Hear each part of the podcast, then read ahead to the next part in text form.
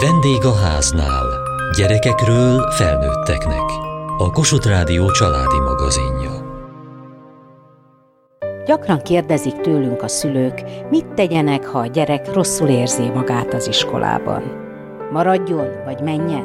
Mi a helyes lépés? Most egy ilyen történetet hallanak.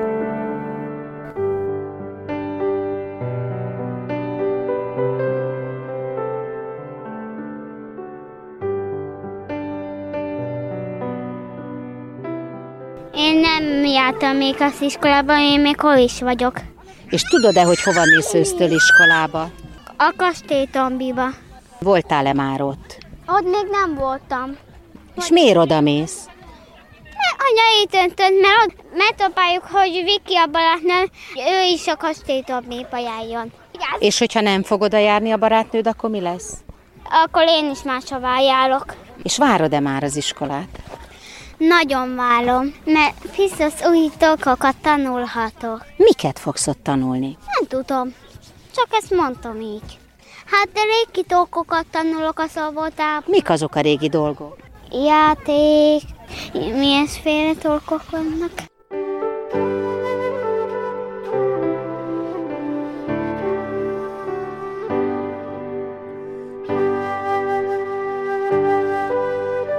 Nagyobbik iskolába megy, hogy választott neki iskolát? Sok volt benne az intuíció. Én nagyon szerettem egyébként iskolába járni. Meghallgattam több szülői értekezletet, és ahol azt éreztem, hogy talán itt kaphatja ugyanazt, amit én is annyira szerettem annak idején, amellett tettem le a voksomat. És mi az, amit adni akart neki? Nekem egy nagyon jó osztályközösségem volt, amit nyilván előre nem lehet tudni, hogy vajon neki is össze fog-e jönni, de azt gondolom, hogy sok múlik a légkörön, és egy olyan típusú légkör igazolódott vissza, amiből én azt gondoltam, hogy itt talán jó helyen lesz. Ami plusz, hogy egy elfogadó, biztonságos és türelmes közegbe kerüljön, ahol segítenek neki a tanulás szeretetét megőrizni, a kíváncsiságát, kibontakozni, és támogatják őt, és nem arra helyezik a hangsúlyt, hogy mik a gyengességei, hanem, hanem hogy hogyan tud előrelépni, és hogyan tudjak azt kamatoztatni, amiben jó. Hogy tudja ezt egy iskola megmutatni, hogy ő ilyen? Az az iskola, amit mi választottunk, ott a szülői értekezlet előtt el lehetett küldeni előre kérdéseket. Önmagában már az, hogy ezt a lehetőséget megadták, hogy ezeket a kérdéseket figyelembe vették, és hogy beépítették a tájékoztatójukba, ez mondjuk egy segítség volt. Mi az, amit egy iskolának tudnia kell ahhoz, hogy azt érezze a szülő, hogy jó helyen van a gyerek? Egyébként ez annyira változó, mert én azt látom a környezetemben, hogy nagyon sokan még mindig a teljesítmény szerint határozzák meg. Azt, hogy mitől jó egy iskola, én azt gondolom, hogy nem a teljesítményben kell mérni, hanem talán abban, hogy mennyire tudják hozzásegíteni azt a gyereket ahhoz, hogy ő megtanulja azt, hogy hogyan tudja magát fejleszteni, hogyan tud ő tanulni, hogyan tudja megtalálni azt, amit ő igazán jó, ami őt érdekli, és ebben elmélyedni. És hogyha ebben tud támogatást nyújtani, akkor az én fogalmaim szerint jó helyen van a lányom. Ez biztos, hogy egy lutri. Amit látni lehet, hogyha az ember mondjuk meghallgat több szülői értekezletet, vagy szerencsésebb helyzetben akár elmegy több csipegetőre, akkor azért lesz egy benyomása az intézményről. Erre tudok támaszkodni, és én ez vettem alapul a döntésemnél. És a többi, amelyiket nem választotta, azokkal mi volt a baj? Hogyha mondjuk egy iskolát csak azt hallom, hogy ott szigorúak, ott a teljesítménye fontos, az egy versenyistáló, akkor az az én szempontrendszeremben nem volt egy pozitívum. Számít az, hogy hogy bánnak ott a gyerekkel? Abszolút számít, és nyilván mindenkinek más az elvárt. Én ebből a szempontból nagyon sokat tanultam, mióta szülő lettem, és sokat változtak az én elvárásaim is egyébként ezzel kapcsolatban, és most már próbálok olyat keresni, ami ehhez igazodik. Volt-e döntése a gyereknek abban, hogy hova megy? Áltathatnám magam azzal, hogy bevontam őt a döntésbe, de nyilvánvalóan nem. Neki körbe az volt a fontos, hogy a kis barátnője, akivel bölcsöde óta együtt járnak, ő hova megy, mert ő vele szeretne együtt járni, de elég egyszerűen terelhető is. És oda megy, ahova a barátnője? Ez még nem dőlt el. Van rá esély, hogy együtt járhassanak, és bízunk benne, hogy ez sikerülni is fog.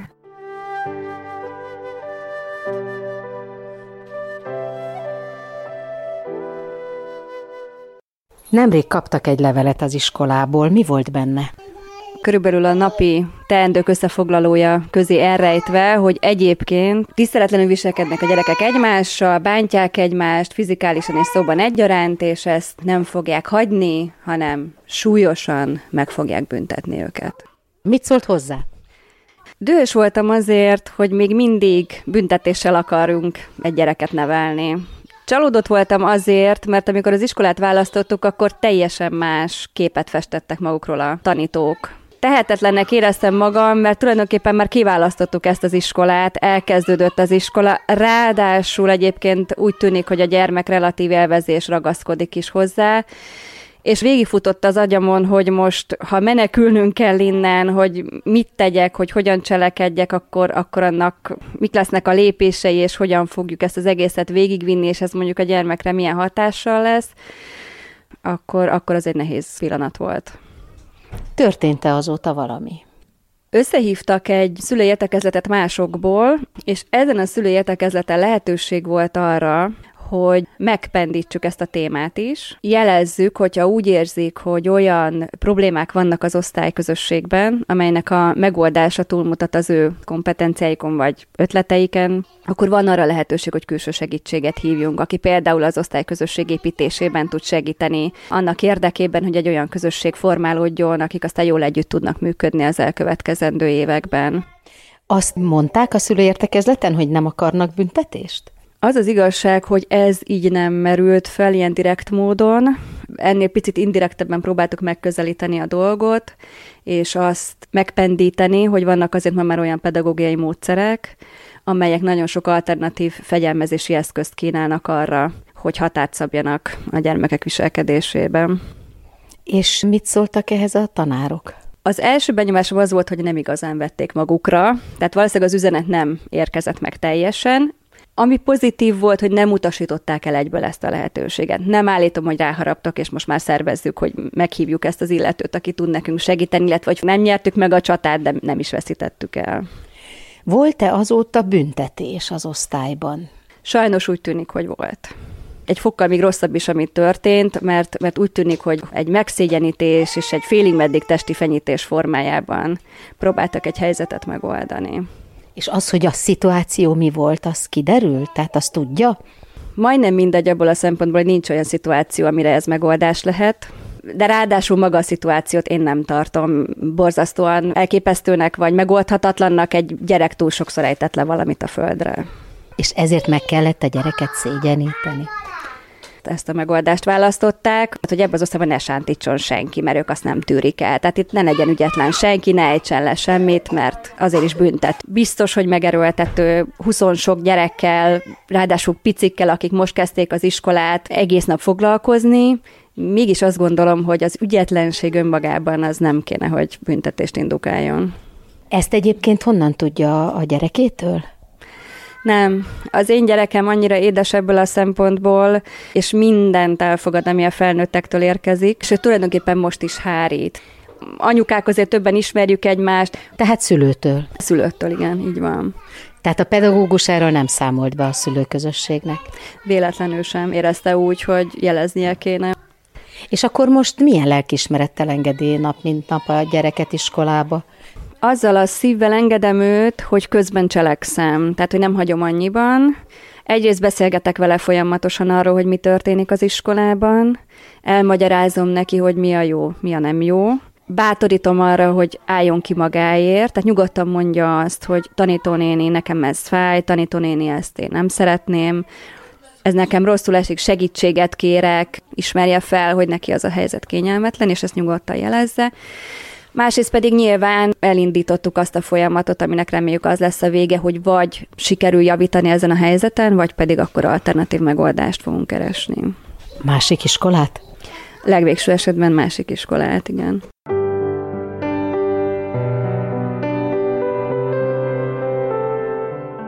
fél év után elhozta a kislányát az iskolából, pedig nagyon gondosan kereste az iskolát, beszélgettünk is róla akkor. Mi volt a baj? Sok apróság vezetett a végülis a döntéshez.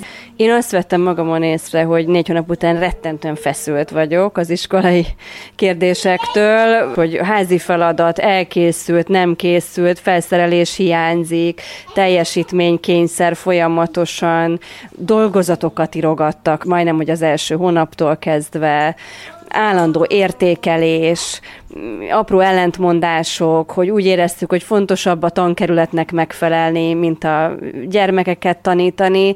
Egyre, egyre adódtak össze ezek az apróságok, illetve azt láttam a lányomon is, hogy ő is kezdi elveszíteni a lelkesedését, a motivációját. Tehát egy picit azt éreztem, hogy négy hónap alatt azt a fajta nyitottságot, befogadó készséget és örömöt, amivel ő ezt az egészet kezdte, az szépen vészel belőle. Kudarc élményei voltak. Milyen kudarcok?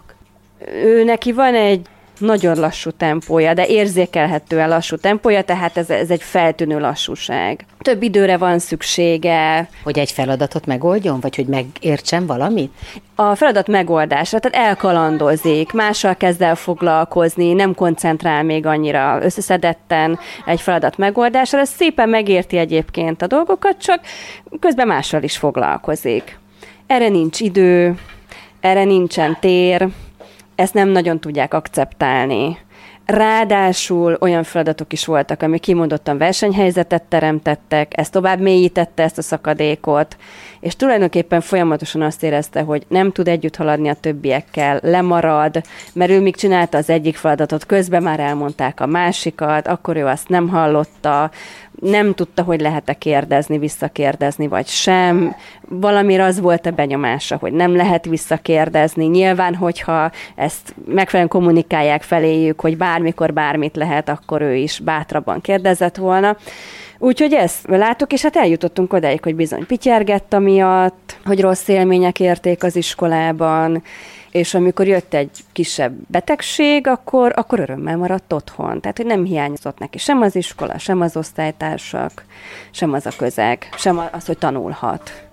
Azért a kommunikáció ilyenkor segít a szülőnek is. Tehát, hogyha bemegy és elmondja a tanárnéninek, hogy ez a gyerek lassabb, hogy tessék rá odafigyelni, hogy mi mindent megteszünk, de nálunk ez így megy, ez sem segített? Tulajdonképpen nem segített. Összegezve azt a választ kaptuk, hogy ők akkor differenciálnak, hogyha mi papírt viszünk róla, hogy a gyerekkel differenciáltan kell foglalkozni. Tehát ha látjuk, hogy a gyerekkel differenciáltan kell foglalkozni, ez nem elég ok arra, hogy differenciáltan foglalkozzon vele a pedagógus. Ez így van, tehát hogy, hogy egyfelől nekik azt olyan, mintha kvázi adminisztrálniuk kéne, hogy ők azért foglalkoznak másképp egy gyerekkel, mert nekik ezt mondjuk előírta a pedagógiai szakszolgálat. Nem tudnak, valószínűleg nem is tudják megtenni abból a szempontból sem, hogy ugye majdnem 30 gyerek, nekik haladniuk kell, biztos, hogy van egy nyomás rajtuk, hogy megmutassák dokumentáltan, hogy ők hogyan teljesítik a penzumot.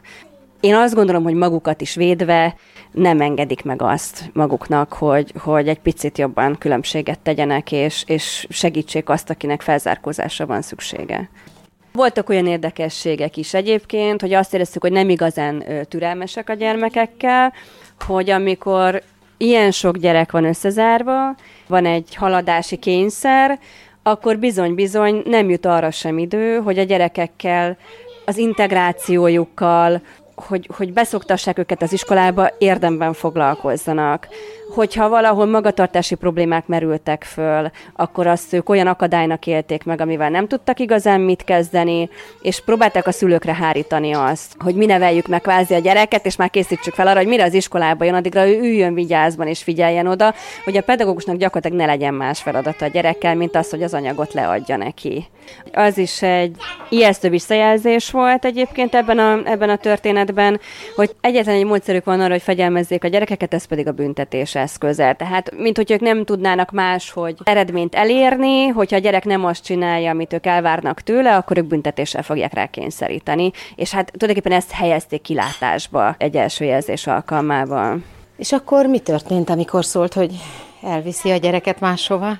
Ugye ez most ez egy elég speciális helyzet, több minden történt az osztály életében. Egyébként az egyik tanárunkat is elveszítettük időközben, Megmondom őszintén, hogy amikor mi ezt jeleztük, nekem az volt a tapasztalatom, hogy a szülők jobban meghökkentek ezen. Nyilván a tanároknak is ez egy valamilyen fajta visszajelzés. Én, amikor ezt egyébként megbeszéltem a maradó tanárral, hogy mi távozunk, akkor tulajdonképpen nem arra szerettem volna beszélgetést kihegyezni, hogy még mielőtt kimegyünk az ajtón, még, még odalökjük, hogy egyébként is hát hogy képzelik ezt, hanem próbáltam értelmesen elmondani a mi indokainkat, hogy tulajdonképpen nem tudták igazán őt segíteni, hogy kezdte a motivációját elveszíteni, és azt a sok-sok apróságot, ami mind elvezetett odáig. Hozzáteszem, a döntő érv amellett, hogy váltsunk, az az volt, hogy az új iskolában el lehetett menni próbanapra és nekem egy borzasztó alkalmazkodó kislányom van, aki foggal körömmel ragaszkodott egyébként eleinte a régi iskolához, és egyáltalán nem volt nyitott a váltásra, míg nem elvittük egy próbanapra, és a próbanapot követően közölte, hogy soha többet hallani sem akar a régi iskoláról. És ez egy olyan erős visszajelzés volt, hogy emellett nem tudtunk elmenni. Tehát tulajdonképpen mi már úgy voltunk a férjemmel, hogy maradunk, igenis küzdünk, elmegyünk a végletekig, és a nyakára fogunk járni a tanároknak, és kiárjuk azt, hogy olyan osztályközösséget alakítsanak ki, és olyan szinten álljanak hozzá a gyerekhez, hogy a számára motiváló legyen, és megfelelő apokat biztosítson, de azok után, hogy a, hogy a lányzó azt mondta a próbanap után, hogy ő nem akar többet oda visszamenni, mert kiderült, hogy lehet nyugodt körülmények között olyan légkörben is tanulni, ami számára biztonságot jelent. Innentől kezdve gyakorlatilag nem volt kérdés, hogy, hogy biztos, hogy váltani kell.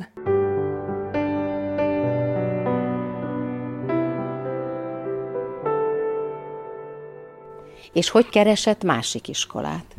Két irányba kezdtünk el gondolkozni, hogy a kerületen belül ismerősöktől hallott információk alapján próbálkozzunk-e másik állami iskolával, vagy elinduljunk az alternatív iskolák felé.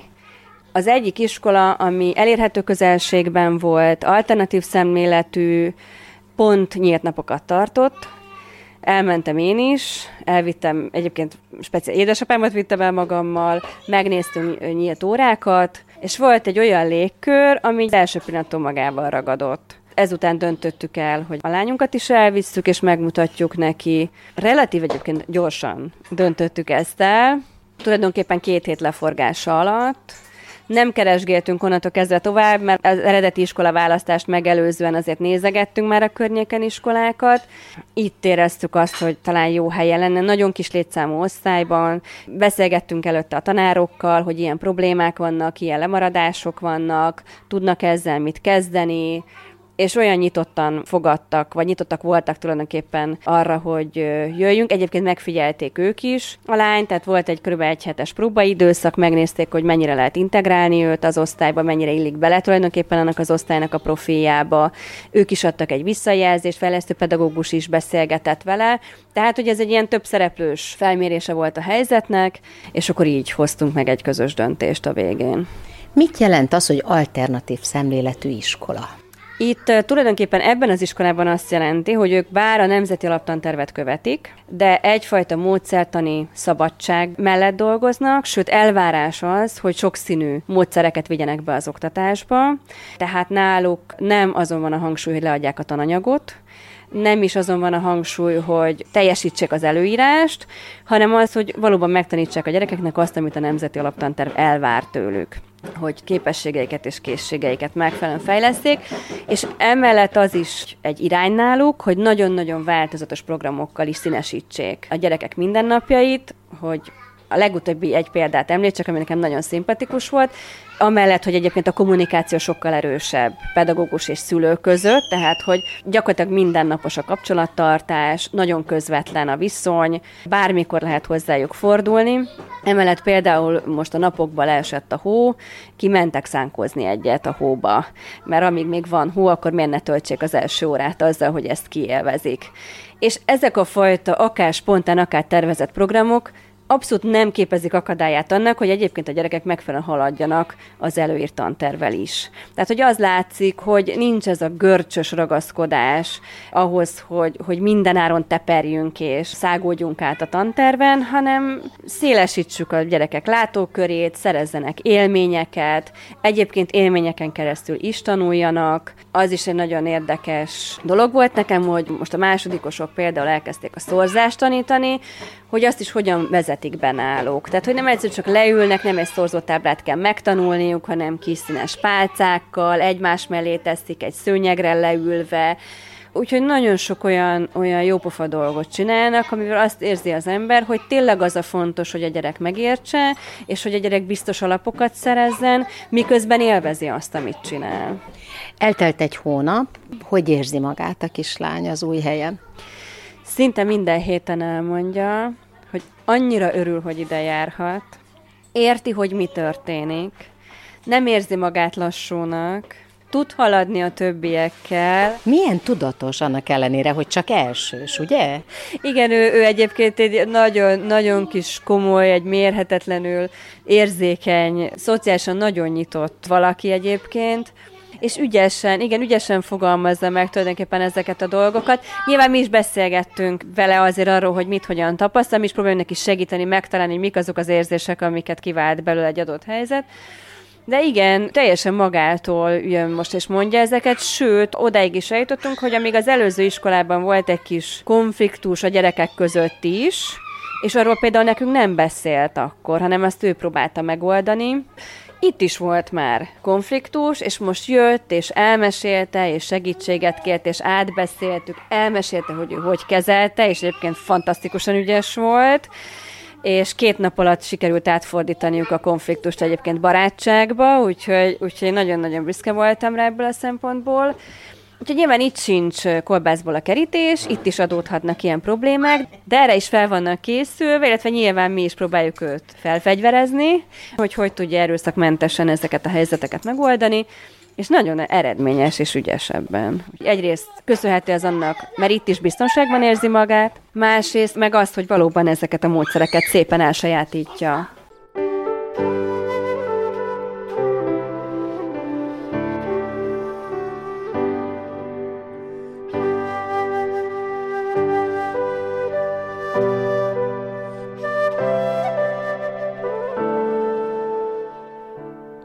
Ma az iskolaváltásról hallottak egy történetet. Kövessék műsorunkat podcaston, vagy keressék adásainkat a mediaclick.hu internetes oldalon. Várjuk leveleiket a vendégháznál kukac mtva.hu e-mail címen. Műsorunk témáiról a Kossuth Rádió Facebook oldalán is olvashatnak. Elhangzott a vendégháznál. A szerkesztő riporter Mohácsi Edit. A gyártásvezető Mali Andrea, a felelős szerkesztő Hegyesi Gabriella.